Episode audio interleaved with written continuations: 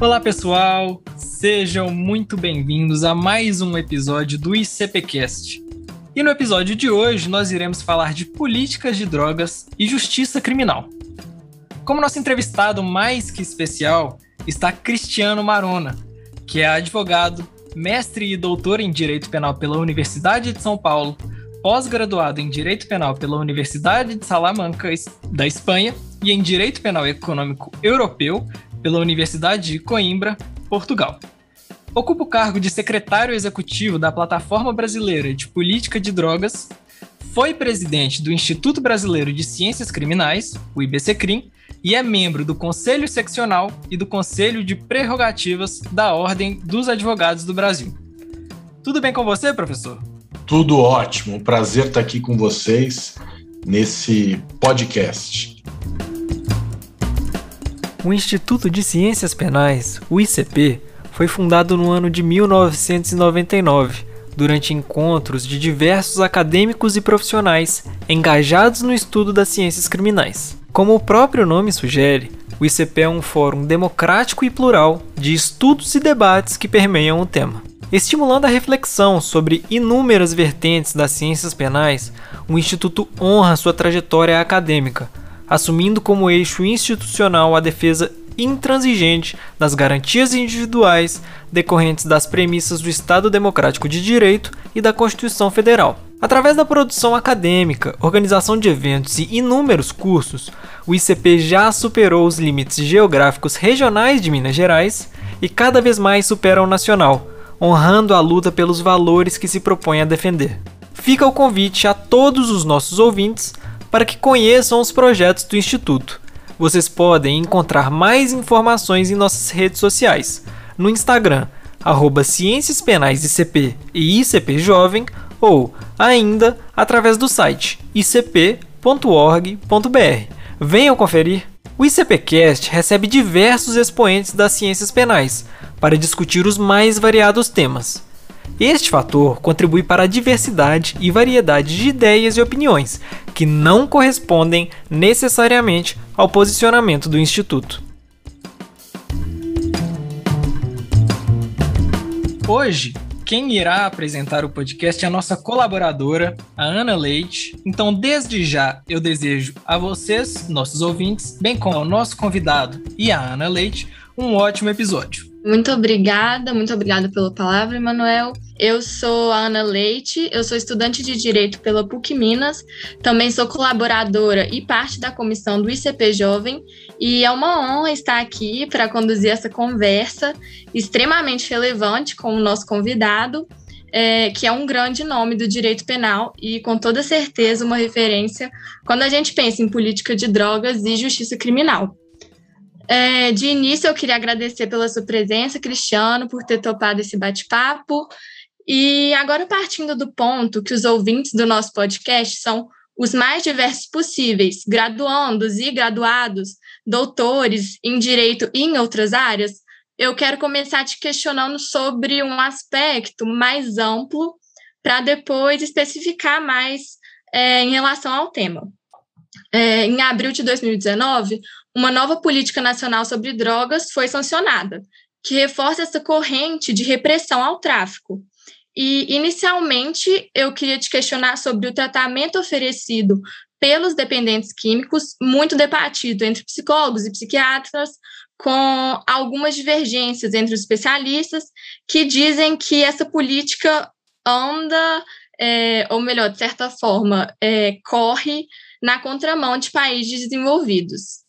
E nesse sentido, quais você acha que foram os principais, as principais mudanças e os principais impactos dessas alterações? Ana, é um prazer estar aqui. Eu fico muito agradecido pelo convite.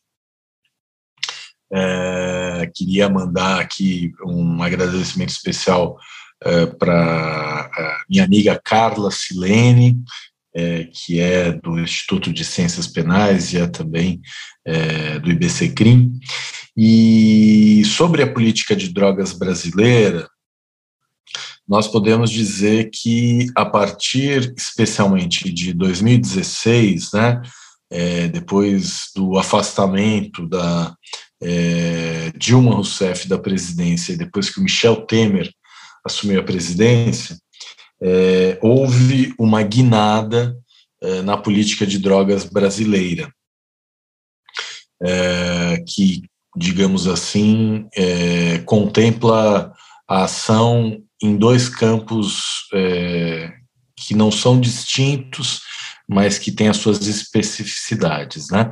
Um deles é a política de saúde mental, que foi também é, muito modificada de 2016 para cá, é, a partir de uma perspectiva é, que a gente pode chamar de uma perspectiva da psiquiatria de mercado, né? uma perspectiva é, violadora de direitos humanos que tenta trazer de volta o manicômio, apesar dos avanços da reforma psiquiátrica, é, uma contra-reforma, né? então baseada é, nesse modelo de saúde mental, é, que é um modelo de saúde mental, digamos assim, é, afinado com é, os setores mais conservadores da sociedade. É, nós não podemos negar o contexto político que nós estamos vivendo. Desde 2016, essa extrema-direita que hoje está no poder já domina o campo da política de drogas. Né? Aliás, é interessante a gente observar que eh, no meio da pandemia, né, Brasil com quase 500 mil mortes, a gente descobre que Osmar Terra, que foi ministro eh, da cidadania do governo Temer e também do governo Bolsonaro, faz parte do gabinete paralelo da, eh, do, do, enfim, que assessora o presidente em relação à pandemia. nós estamos vendo né, na prática o que, o que significa ignorar as evidências científicas, né? O que significa ser um negacionista, ser um terraplanista. É, a pandemia está mostrando isso de uma forma muito cruel para nós brasileiros. Quem conhece o campo da política de drogas é, já está, digamos assim, acostumado com esse discurso negacionista, porque justamente é, o negacionismo é a base é, dessa nova política de drogas que foi empreendida e colocada em prática a partir de 2016. No campo da saúde mental, ela preconiza o retorno é, do confinamento em hospitais psiquiátricos, ela representa é, o desmonte da rede de atenção psicossocial, em especial centros de atenção psicossocial, que são equipamentos públicos pensados para o tratamento comunitário de base territorial é, que respeita a autonomia, a liberdade, os direitos humanos é, da pessoa. É, e, em, em contraposição a esse modelo, hoje nós temos um modelo completamente divorciado das boas práticas, é, das evidências científicas, que é um modelo é, que identifica, no caso das drogas, uma doença do cérebro, que é algo que, do ponto de vista científico, não quer dizer nada, é, e que preconiza a abstenção, o não uso, como única meta terapêutica aceitável. É, é um movimento que demoniza a redução de danos, justamente porque a redução de danos é, implica reconhecer que é possível melhorar a qualidade de vida da pessoa, mesmo sem exigir o não uso, mesmo sem abstinência. Né? Então, há uma disputa no modelo de cuidado no campo da saúde mental, especialmente no que diz respeito a drogas, que tem a ver com comunidades terapêuticas religiosas, que são é, organizações privadas e que hoje recebem recursos públicos é, da União Federal e dos estados é, para fazer acolhimento de pessoas é, que fazem uso problemático de drogas, inclusive de adolescentes. Agora, o CONAD autorizou, apesar de todos os protestos das entidades de direitos humanos, do CONANDA é, e muitas outras organizações.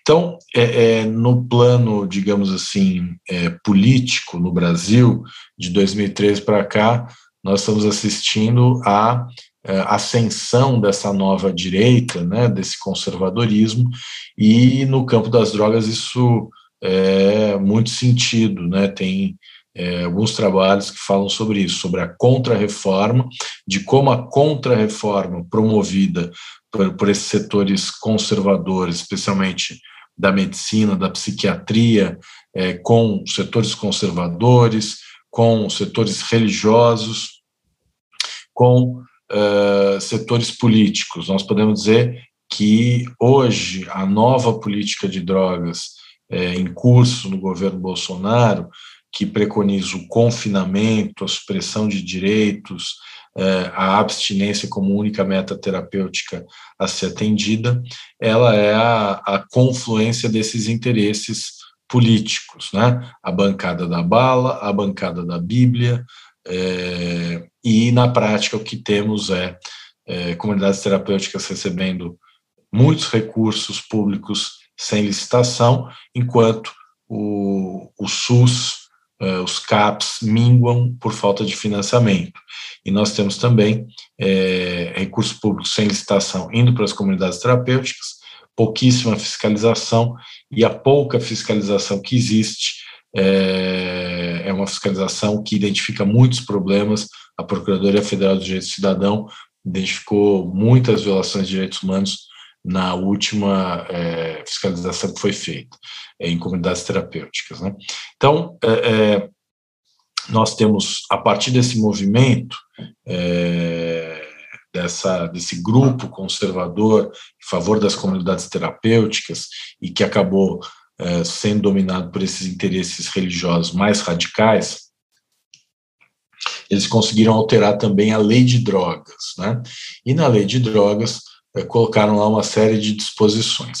Mas, é, no geral, o que vale é a lei antimanicomial, que é a Lei 10.216, que prevê a política de saúde mental e as regras é, sobre tratamento, inclusive a internação contra a vontade da pessoa, que é uma medida extrema, uma medida é, que deve ser tomada apenas em situações muito excepcionais, é, não é uma panaceia, não é, não pode ser uma política pública é, disseminada. Né? É, então, de uma maneira geral, esse é o quadro que nós estamos vivendo hoje no Brasil. É, tivemos alguns poucos avanços, é, digamos assim, nos governos é, Lula e Dilma, especialmente, também nos governos Fernando Henrique, na área da saúde mental, mas desde o governo Temer nós estamos vivendo retrocessos, né? dentro dessa perspectiva de tomada do poder por parte desses grupos políticos mais à direita, com uma visão neoliberal, uma visão de privatização dos serviços públicos. Né? Então, é uma visão de política pública que enxerga a saúde como algo que precisa ser terceirizado. Então, o recurso público ele é desviado dos equipamentos públicos, da manutenção dos serviços públicos é, voltados para o atendimento a essas populações é, em relação ao uso problemático de drogas, e são direcionados a essas é, organizações que são as comunidades terapêuticas, onde há uma série de questões, como o trabalho, como a questão da própria religião, acaba sendo algo muitas vezes imposto, né? Que contraria a garantia constitucional de liberdade religiosa, enfim. É, a política de drogas é, sem dúvida, uma das principais bandeiras políticas hoje no Brasil, a ponto de, por exemplo, é, durante a discussão e votação do substitutivo ao projeto de lei 399-2015, ocorrido na Câmara dos Deputados, o governo federal é, no momento em que o Brasil chega quase a 500 mil vítimas da Covid, preocupado o governo federal em mudar é, os representantes dos partidos da base governista dessa comissão do PL 399 que vai discutir a regulamentação do plantio de cannabis no Brasil para fins medicinais. Né? Então, existe uma disputa sobre o modelo de política de drogas e de saúde mental é, a ser aplicado. Nesse momento, os, é, digamos assim, os que estão no poder conseguiram implementar esse modelo violador de direitos humanos na área de política de drogas, na área de saúde mental. Eu acho muito interessante também, de certa forma triste, refletir sobre esse ponto que você levantou, sobre como os impactos, sobre os impactos do negacionismo, tanto nesse momento que a gente vive, e também no panorama da política das drogas. E ainda nesse mesmo tópico, é, existem várias afirmações sobre essa nova política contribuir para uma maior diferenciação entre os usuários e traficantes. E por que você acha que isso acontece? Então, é, a questão de quem é usuário e quem é traficante na lei de drogas é a grande questão, né? Para falar sobre isso, é, a gente precisa falar também sobre como a lei é aplicada na prática, né? Bom, na teoria a lei diz que para diferenciar uso de tráfico, o juiz deve levar em conta a natureza e a quantidade da droga apreendida, o local eh, e as circunstâncias, eh, circunstâncias da ação, eh, os antecedentes do agente, enfim. Não há critérios, digamos assim, objetivos, né, claros. É uma diferenciação que abre margem para um grau de subjetividade muito grande. Né? E há toda uma discussão, um problema dogmático sobre como interpretar os artigos 28 e 33 da Lei 11.343, que justamente tratam do porte para uso pessoal e do tráfico.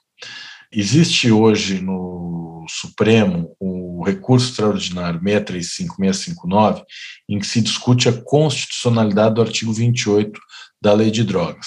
E nesse recurso, no voto do relator, ministro Gilmar Mendes, ele, ele mostra né, como a tendência é que toda situação envolvendo a posse de drogas acabe redundando numa acusação de tráfico, preferencialmente, e só subsidiariamente é, no enquadramento como posse para uso pessoal. E ele mostra como isso é o oposto do que deveria ser um processo penal orientado pela Constituição, pela presunção de inocência, pela regra donos da prova. Né? Então, diz o ministro Gilmar nesse voto que nenhuma presunção que não seja de uso é compatível com a Constituição, é compatível com a ordem jurídica.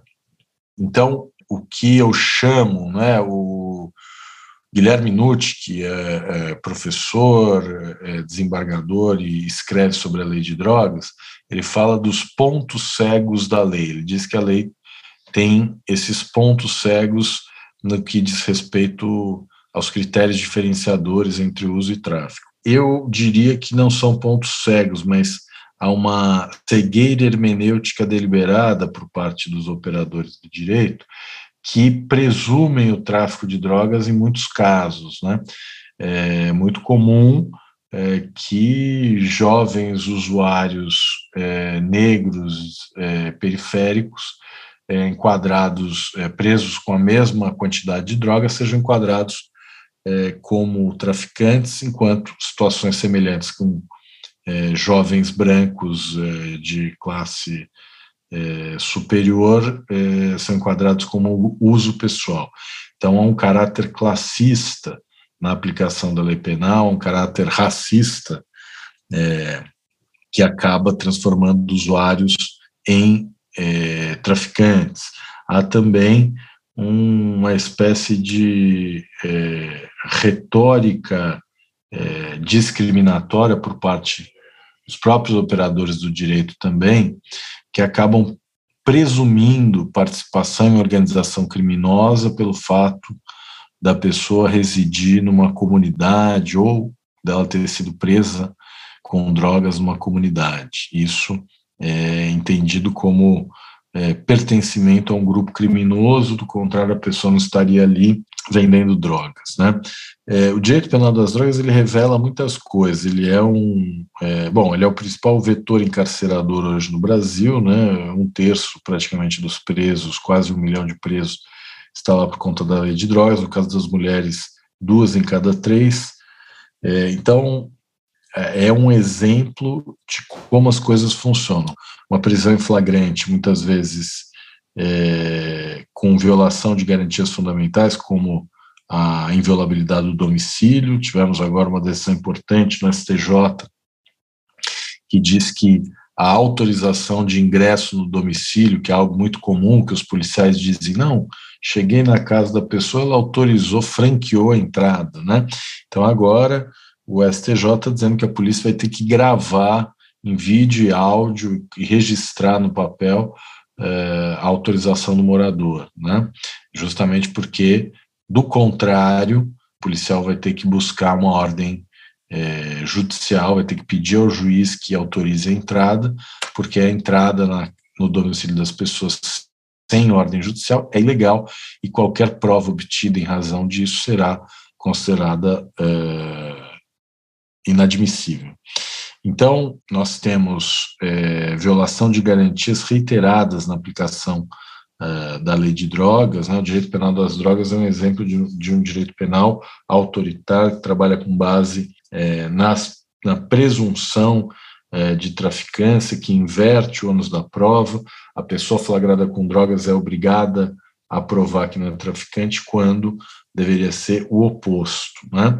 E isso é uma prática sistemática, não é um caso isolado, é o modo como o sistema funciona. São é, ou usuários acusados de traficantes ou é, pequenos traficantes que atuam na ponta, no varejo é, da, da venda de drogas, que são imediatamente repostos depois de presos e que acabam é, submetidos aí a, a penas longas e voltam ao convívio social já, é, digamos assim, é, comprometidos com organizações criminosas. Né? É, então, o que existe é um, uma máquina de encarceramento a partir da lei de drogas que opera com base nessa cegueira hermenêutica deliberada e que, é, ao fim e ao cabo, é, resulta nisso construção de mais presídios, né? E aí a privatização de presídios, as parcerias público-privada, a prisão como negócio e o judiciário, o Ministério Público como engrenagens desse negócio prisional, né? Sem falar que é, a discussão sobre usuário e traficante ela é também é, muito pobre é, na medida em que não se cobra dos juízes responsabilidade na tipificação, por exemplo, de uma, de uma denúncia. Né? São inúmeros os casos de denúncia por tráfico de drogas sem qualquer indício de tráfico que é, a denúncia é recebida e na sentença a desclassificação. Então, assim, é, há uma tendência autoritária por parte do judiciário brasileiro em relação à questão das drogas, própria do preconceito, do senso comum que existe na opinião pública. Mas, é, no mundo em geral, em especial é, os países mais ricos, Estados Unidos, Canadá, na Europa, é, já se discutem outras abordagens fora do direito penal para regular a questão das drogas. Né? O Saulo de Carvalho ele fala é, na gestão é, na autogestão farmacológica, né, o direito que cada um de nós temos é, de usar absolutamente qualquer substância, é, desde que não causemos risco a terceiro. É, com certeza, esses tópicos de diferenciação de posse com tráfico, é, eles são muito amplos. Acaba que, como acontece na maioria das vezes, né, é, fica tudo na mão do julgador, aumentando também uma insegurança jurídica e reforçando as discriminações tão evidentes já existentes no nosso judiciário. É, é um tema muito amplo, a gente poderia ficar horas aqui falando, mas tem um ponto específico que eu não posso deixar de mencionar, que é a guerra às drogas é, quanto mais enrijecemos a política e a lei de drogas, mais fortalecemos a guerra às drogas. E, nesse sentido, é, como você acha que nós podemos perceber essa face do poder punitivo? Bom, a, a guerra às drogas é, sem dúvida, a pior forma de lidar com essa questão. Isso está muito claro. Está claro que o proibicionismo, que as convenções, da forma como foram realizadas, elas não estavam preocupadas com a saúde é, das pessoas, é, mas com controle de certas populações, de certos alvos, é, para que é, a sociedade patriarcal, colonial, é, continuasse a existir nesses moldes. Né? É, então, a guerra às drogas é, na verdade, uma guerra contra as pessoas, é muito claro que na prática drogas legais estão legalizadas, dependendo é, de qual população você faz parte. É, nós temos como resultado do proibicionismo é, violência. O Brasil é hoje um dos países com mais violência policial, alta letalidade, mesmo a violência, morte violenta, né? A gente estava falando então do processo sobre tráfico de drogas, ele é um modelo de um processo mal feito, começa com uma investigação de má qualidade. Você pensar que o Brasil tem é, entre 50 e 60 mil mortes por ano, todos os anos, já há 20 anos pelo menos, né? É, e que a grande maioria dessas mortes violentas é, não tem a sua autoria esclarecida, porque o trabalho policial é de má qualidade e porque provavelmente é, entre os autores dessas mortes, há membros das polícias, das forças de segurança, que de alguma forma têm uma blindagem, uma proteção, não são alcançados né, pela investigação do Estado, até porque muitas vezes são eles próprios os responsáveis por essa investigação. Então, é, a má qualidade da investigação é causa de muitos dos problemas que nós temos. Então, violência, é, temos aí também a corrupção, guerra às drogas, naturalmente passa por corrupção. É, a gente fala muito de corrupção da polícia, mas é corrupção de alto a baixo, todos as, os escalões da, do serviço público. Então, corrupção, violência, o superencarceramento. O Brasil gasta hoje muito muito dinheiro com, com prisões e cada vez mais, né? E no lugar de promover um desencarceramento em massa, que a gente ouve dos políticos é que precisa prender mais e precisa de mais prisões, né? E o discurso lavajatista de mais punição acentuou muito isso, e essa virou uma bandeira política da direita, né? É, e o fortalecimento das organizações criminosas, que é o cereja do bolo. Como o Estado proíbe uma demanda inelástica, né? quer dizer, as pessoas não vão deixar de consumir drogas porque é proibido. Isso já está muito claro, nenhum país conseguiu fazer isso. É, Cria-se um mercado clandestino que vai gerar uma riqueza que vai fortalecer é, essas organizações que vão é, afrontar o Estado, vão ocupar o lugar do Estado, vão disputar o poder com o Estado é, a partir justamente do negócio das drogas. Né? É, no mundo todo, é, esse modelo já começou a ser rediscutido, é, nos Estados Unidos, no Canadá, inclusive esse já é um negócio que gera muito dinheiro, não só para os empreendedores, mas para o Estado, que arrecada tributos e com isso consegue realizar políticas públicas na área social. Nós temos também situações, né, a, a guerra às drogas, como é, toda guerra, ela precisa terminar, ela precisa que a paz seja restabelecida, mas para que a paz seja restabelecida é preciso que haja reparação, memória e verdade. É preciso que as vítimas da guerra às drogas sejam reparadas, é, as populações é, vulnerabilizadas que vivem nas comunidades mais pobres. É, tivemos agora a, recentemente o massacre do Jacarezinho, que foi a operação policial mais letal no Rio de Janeiro é, em todos os tempos. Que foi uma operação contra o tráfico de drogas é, e que retrata bem a nossa realidade, né? Quando havia uma decisão do ministro Fachin suspendendo as operações é, policiais nessas comunidades, a polícia afrontando a decisão é, do órgão de cúpula do judiciário vai lá e realiza uma ação.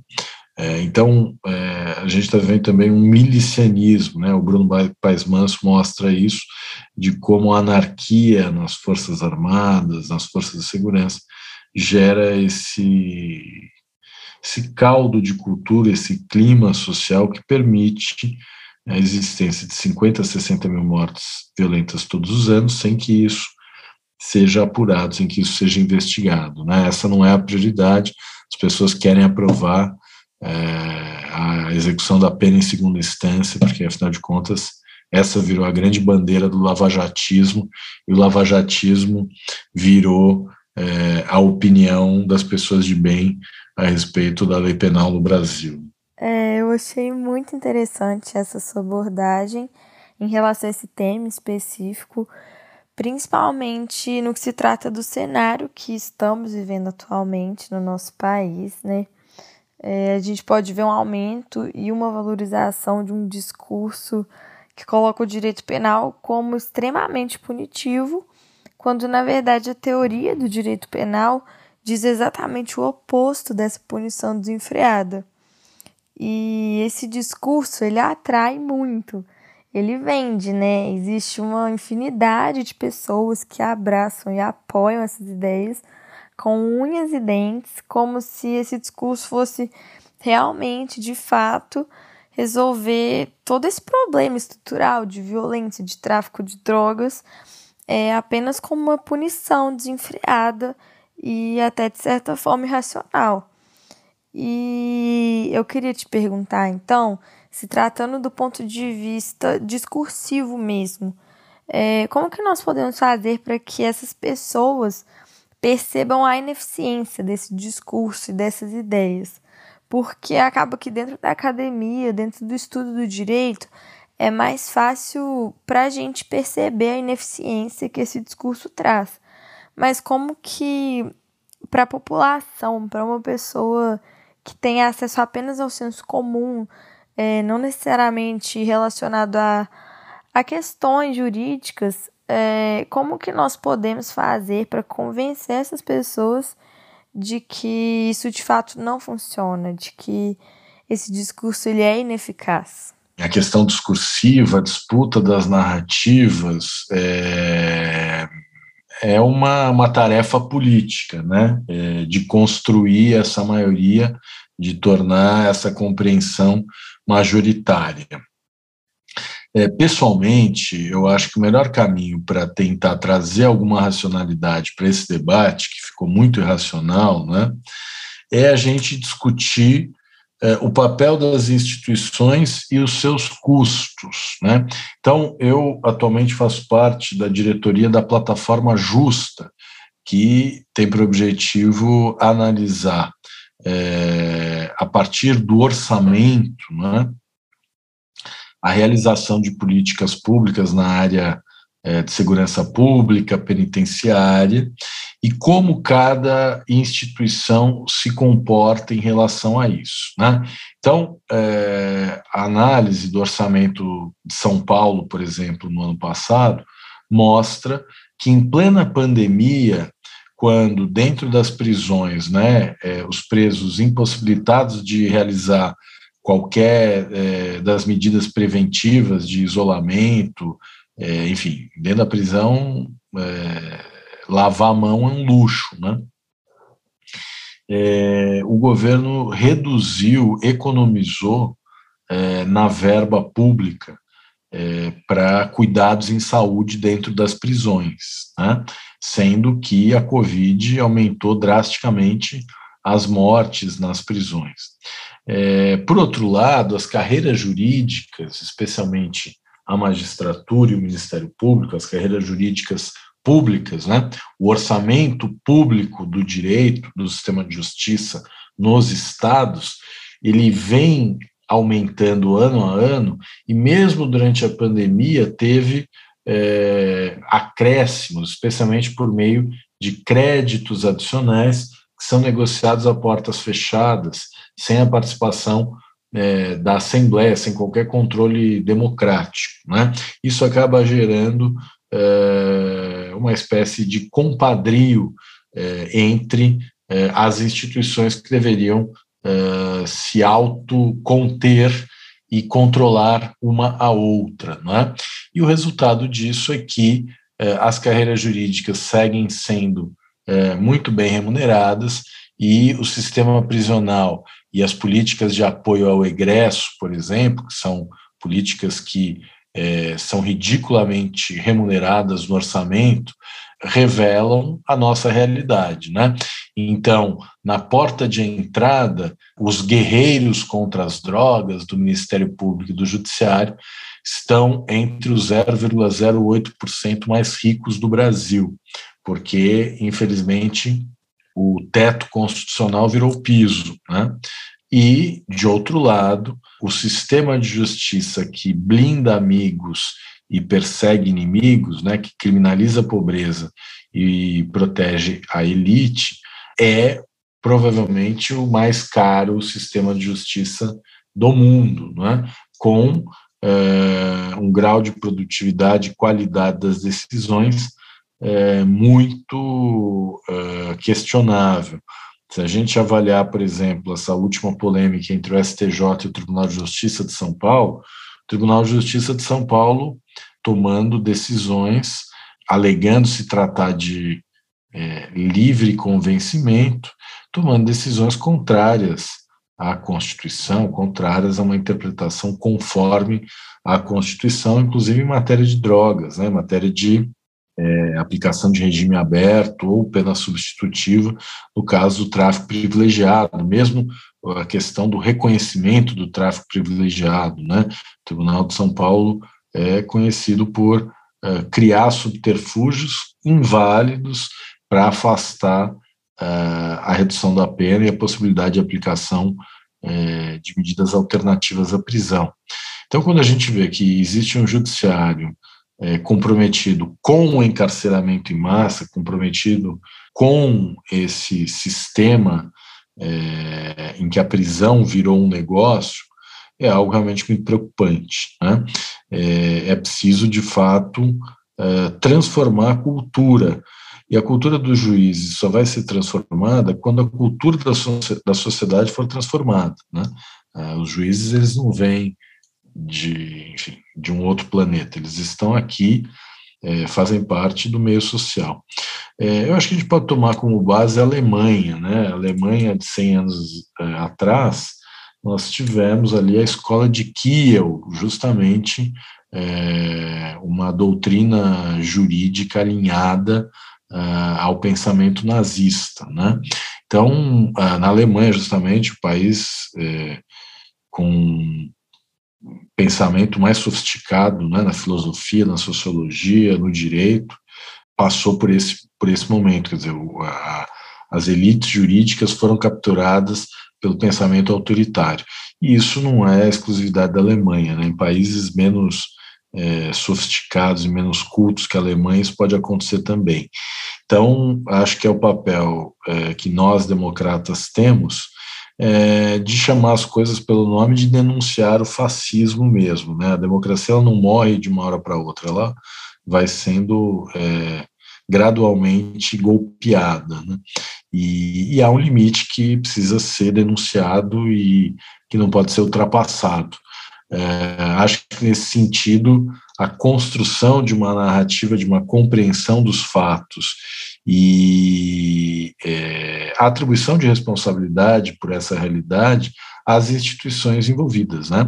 Acho que no day after da guerra às drogas, quando nós tivermos uma comissão da verdade para avaliar o papel das instituições, né, o papel do Estado na, na guerra às drogas, é, certamente nós vamos ter muito a tratar, muito a dizer a respeito da atuação do Ministério Público e do Poder Judiciário no grande encarceramento. Né? Nós já temos aí, enfim, isso tudo muito bem documentado. É, o, o último trabalho, por exemplo, do Marcelo Semer, é, o papel dos juízes no grande encarceramento, é, muitas pesquisas mostrando isso. Carolina Aber, com a Defensoria Pública do Rio de Janeiro, a Luciana, a Luciana Boatê com a Ela Vieco no projeto Pensando Direito, Tráfico e Constituição, é, o Marcelo Silveira, enfim, muita gente que é, é, pesquisou isso, a pesquisa da Sou da Paz. A verdade é que nós temos é, um judiciário e um Ministério Público hoje é, operando como é, engrenagens né, nessa política criminal é, hiperrepressiva que tem na guerra às drogas o seu principal centro é, irradiador de ideologia, né? A ideologia de guerra ao crime, de guerra às drogas, a ideologia que enxerga no outro inimigo a ser abatido, a não ter direitos, né? É, infelizmente essa é uma ideologia hoje espalhada aí, não só no Brasil, mas especialmente no Brasil, né? Muita gente pensa assim. Acho que cabe a nós democratas, cabe a nós pessoas civilizadas, e aqui eu não estou nem falando de direita ou de esquerda, né, porque é, evidentemente há é, pessoas de direita e de esquerda razoáveis e há também os irrazoáveis, né, há bons governos podem ser de direita ou de esquerda, é, não é essa a questão. O que eu me refiro aqui é a, a esse comportamento de é, exclusão, né, de combate, essa retórica é, da guerra, que é uma retórica de exclusão.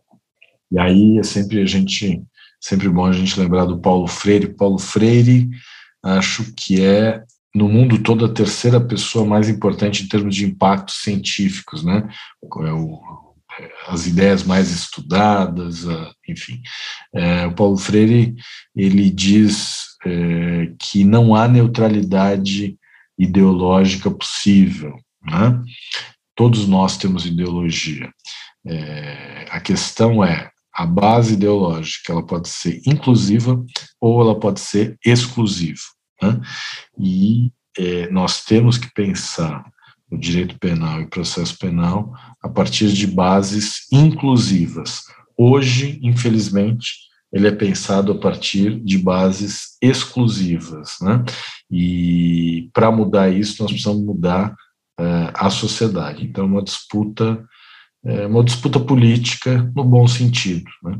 Infelizmente, o nosso país ele ainda tem uma visão muito punitivista em relação ao direito penal, que acaba sendo utilizado de certa forma incoerente em circunstâncias até mesmo banais coisa que não deveria acontecer jamais.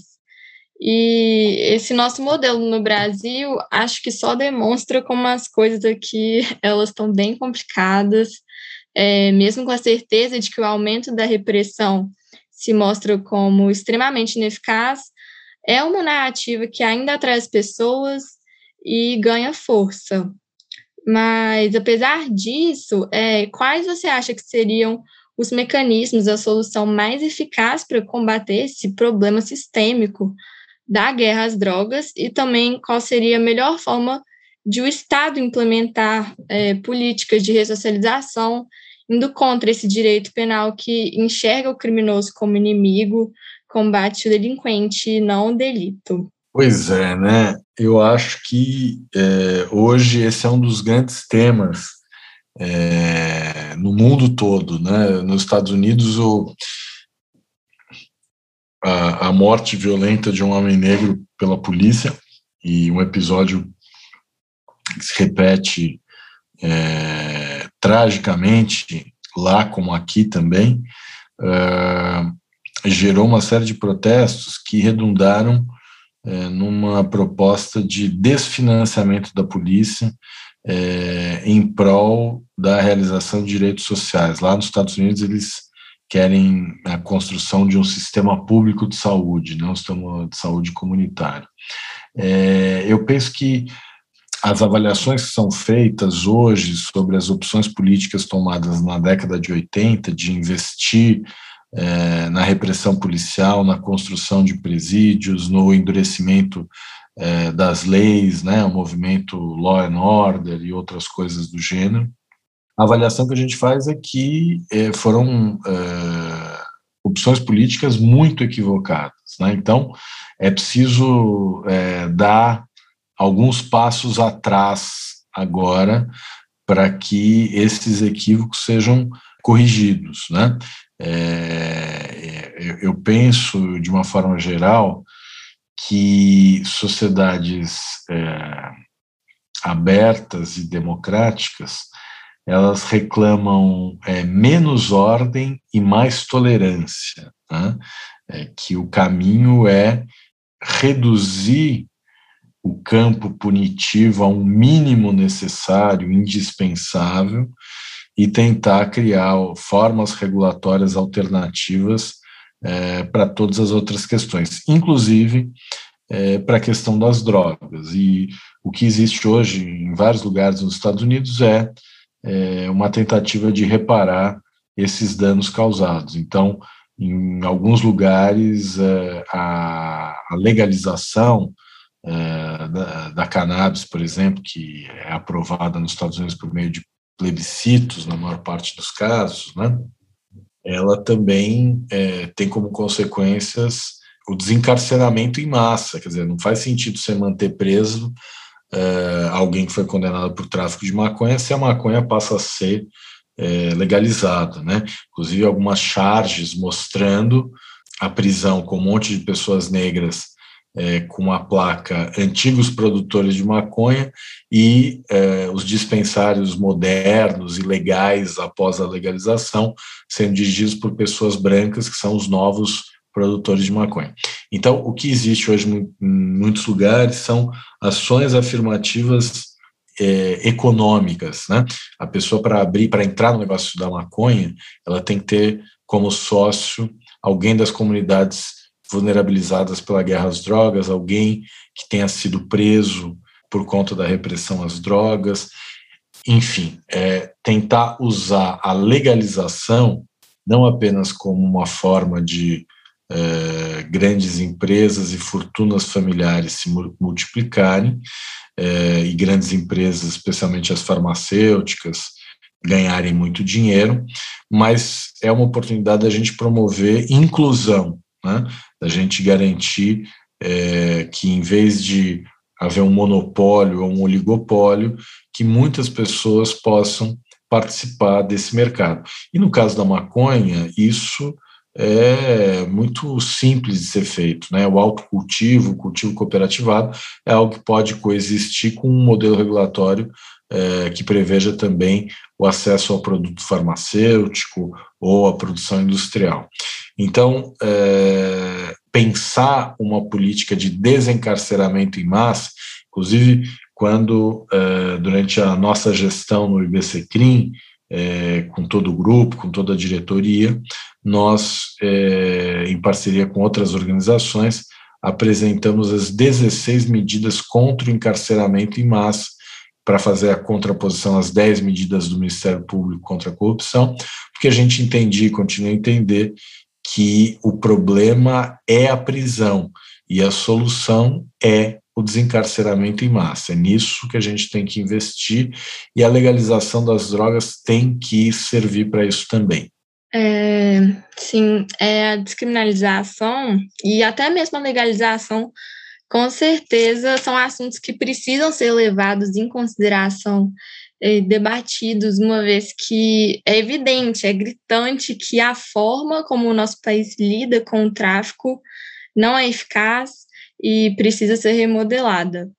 E está sendo uma oportunidade incrível te ouvir falando e ter essa conversa com você, como estudante de direito. Com certeza vai ser muito proveitoso também para os nossos ouvintes. E como a gente já está quase no final do episódio, Cristiano, é, eu gostaria de te pedir para fazer algumas considerações finais sobre o tema, o que você acha mais relevante, mais pertinente, e como de costume, né, dos podcasts, te pedir também para indicar duas obras para o público, podendo ser qualquer tipo de obra, fica a seu critério, pode ser peça de teatro, livro, filme, é, desde que sejam obras que contribuam para uma formação humanista das pessoas, uma formação humanista dos nossos ouvintes. E também tem uma exigência que pelo menos uma delas não, não esteja restrita apenas ao âmbito jurídico. Legal, pô, é, vou começar pelo final. Então, é, tem um, um, documentário chamado Cortina de Fumaça, que fala sobre a guerra às drogas, de uma perspectiva bem ampla, multidisciplinar. O diretor é o Rodrigo McNiven. É, eu participei desse, desse documentário, que foi filmado acho que em 2009, já faz, enfim, 11, 12 anos. E e é uma, enfim, um documentário que eu tenho muito carinho por ele, tem muita gente que é, é, participa desse documentário que depois é, se encontrou nesse movimento, aí se tornou amigos e, e parceiros, enfim. É, então um filme, é um documentário que eu, eu indico, que eu, que eu recomendo. É, além disso, é, a gente tem na plataforma brasileira de política de drogas, eu também convido todo mundo para é, conhecer o nosso site, é www.pbpd.org.br, plataforma brasileira de política de drogas. A gente tem algumas publicações, né? a gente tem um guia sobre drogas para jornalistas, para tentar influenciar e discutir a cobertura jornalística a respeito da guerra às drogas. E a gente tem um guia muito bacana também, que foi idealizado pela Harumi Visconti e pelo Gabriel Elias, que é o Guia de Bolso para Debater Política de Drogas, onde a gente elenca ali é, os principais debates, as principais questões desse tema. Foi um guia que a gente preparou é, numa campanha que a gente fez na, na eleição de 2018, é, tentando reunir é, candidatos é, que seriam que disputariam as eleições em 2018, especialmente a deputado federal, é, para, é, digamos assim, reuni-los em torno de três temas: a legalização da cannabis para uso adulto, a regulação da cannabis para uso para uso medicinal, né, e a descriminalização de todas as drogas. Esse é um é um é, é uma obra também que eu, eu recomendo, está é, tá no nosso site lá, um guia de bolso para debater política de drogas.